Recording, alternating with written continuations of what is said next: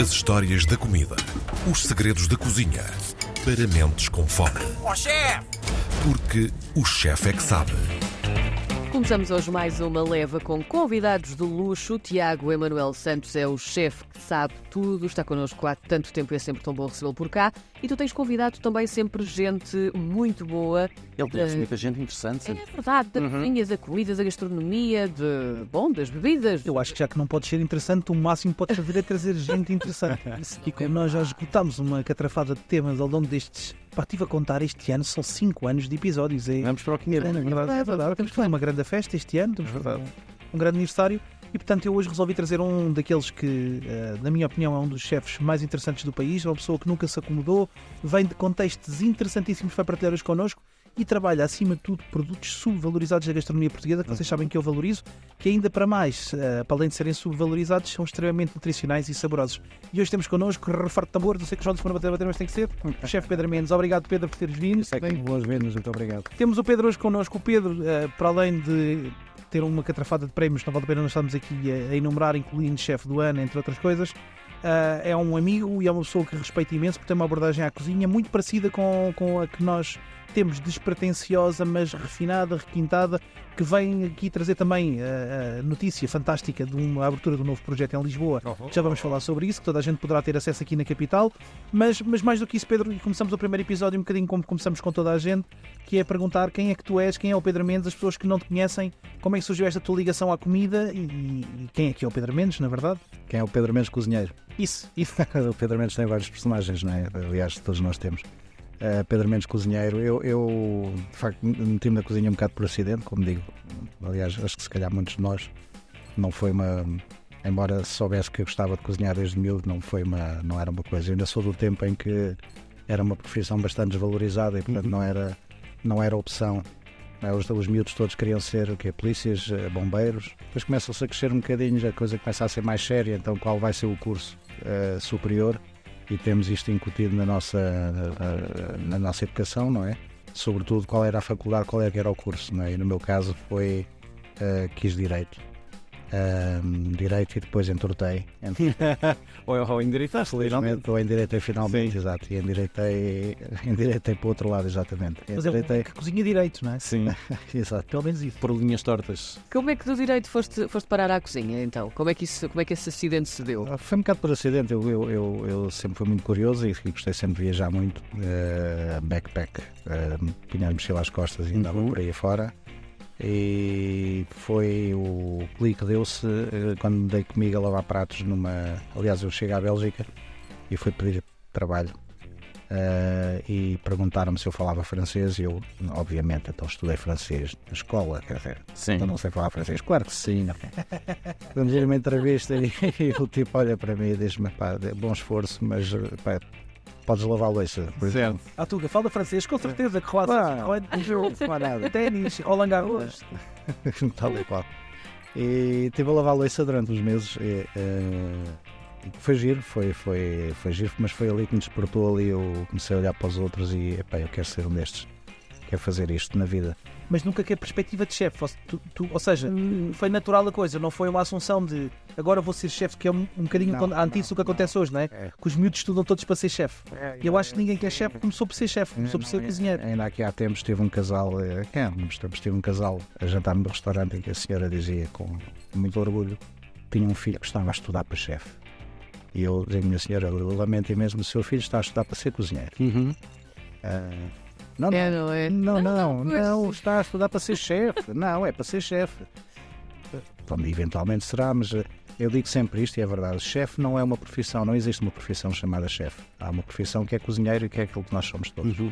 E depois há o exercício das funções em que somos chefes e muitas vezes, aliás, na grande maioria das vezes, quando chega a um certo ponto em que se tem equipas a trabalhar e que se quer toda uma organização, o chefe é mais um, um, um- um motivador do que propriamente um cozinheiro, mas obviamente tem que saber o que, é que, o que é que está a fazer, tem que saber pôr a mão na massa quando é preciso.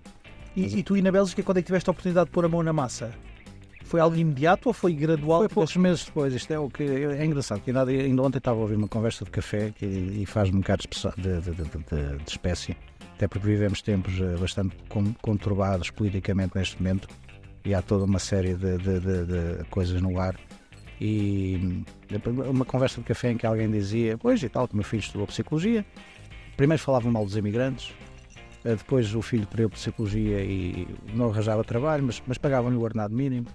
Então depois abriu um restaurante. Por acaso teve sorte que é ali na zona do Castelo, muitos estrangeiros e tal, e então aquilo corre bem. Ah, Eh, eh, Ia da altura, depois ia da altura e eu pergunto, ia trabalhar. Sim, os imigrantes também, que são baratos, pois, com certeza. Mas primeiro está, está tudo errado e afinal está tudo bem.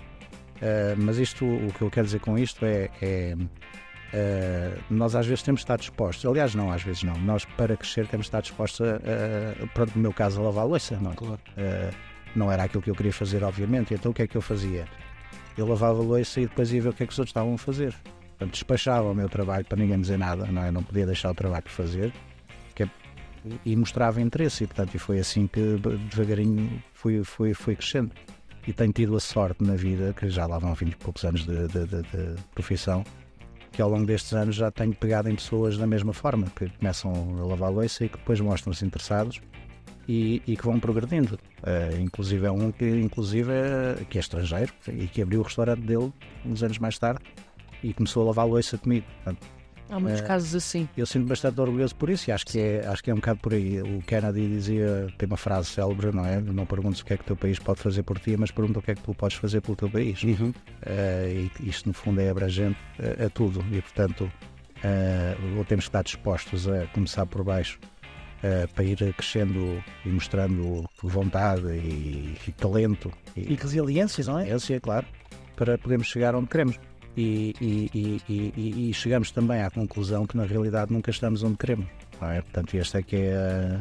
Já Descartes dizia, não é? Portanto, isto é, uma, é, é um processo evolutivo e, portanto, que nós, quando atingimos aquele objetivo, é muito bom termos objetivos, devemos tê-los, mas eh, quando chegamos àquele objetivo, espera aí, agora quero outro, não é? E, portanto, e, eu defendo que a vida deve ser um bocado assim. E, e tu sentiste essa, essa correlação nesse trabalho da cozinha, não é? Porque estavas, de repente precisavas de um trabalho, já o tinhas, mas de repente só aquele trabalho não era suficiente e portanto querias Isso. aprender a cozinha para desenvolver e continuaste assim subsequentemente. E é assim que é, tu trazes até hoje, não é? É por isso também que foi, estudas. foi sempre assim. E, e- e pronto, eh, eu não fui para a escola estudar para ser cozinheiro nem chefe, eh, tanto eu costumo dizer, e é verdade, eu sou um autodidata, mas que depois se foi, se foi auto-instruindo e, obviamente, também à procura de cursos mais especializados. E, infelizmente, consegui estar nas melhores escolas eh, do mundo a fazer alguns cursos. E, e pronto, e tem sido assim. E, portanto, e ainda hoje, pronto, leio bastante. Eh, portanto, não leio só romances, leio livros de cozinha Sim. que, que dão-me dão dão gozo, sobretudo interessa-me bastante a, a história. Eh, aliás, porque Escrever. Escrever, eu sempre gostei muito de escrever também e por acaso tenho, eu tenho três livros, mas de receitas, obviamente. Eh, mas eh, tenho a, a vontade de um dia destes eh, deitar-me escrever, escrever. Mas Mas até lá, o melhor é mesmo irmos até ao Áurea, não é? Queres-nos falar um Áurea. bocadinho do Áurea, porque como estamos a falar do começo na Bélgica, mas queremos falar de- do presente, não é? Que também é muito Sim, importante. sim, sim, sim. Aliás, o presente, claro. uh, isto é, aliás, há, há aqui uma, um bocado um círculo. Uh, eu, ao fim de 15 anos, uh, regresso a um projeto uh, em Lisboa. Uh, um projeto que me está a ser bastante querido. Abri, uh, não tem dois meses ainda. Uh, Áurea, pequena rua Áurea, nós temos, dizemos na gíria, a Rua do Ouro, toda a gente chama Rua do Ouro. Mas é, Áurea. O facto é que é a Rua Áurea, portanto, aqui também há uma certa ligação de querer, eh, não é falta de, de- de- de originalidade, foi exatamente querer devolver o nome à rua e, e- a rua ser chamada aquilo que ela é, não é? E, e pronto, e acho que é um, é um nome que é adequado. E portanto é um projeto onde eu hoje posso, eh, com toda a liberdade, mostrar aquilo que eu aprendi ao longo destes anos todos. E portanto aquilo que se espera no Áurea é precisamente a cozinha do Pedro Mendes, eh, que é, que, é- que, é- que é obviamente muito pessoal, todos nós temos eh, o, nosso, o nosso cunho. E nesta fase da minha vida vamos encontrar muitas algas que tem sido um trabalho que eu tenho estado a fazer ultimamente. E é de algas, Pedro, estamos com, com pouco tempo neste episódio, mas eh, eu vou-te convidar para voltares nas próximas semanas para falarmos não só destas algas, mas desta questão do Pedro, de- dos livros do Pedro, e falarmos, imaginem, de bolota e de algas.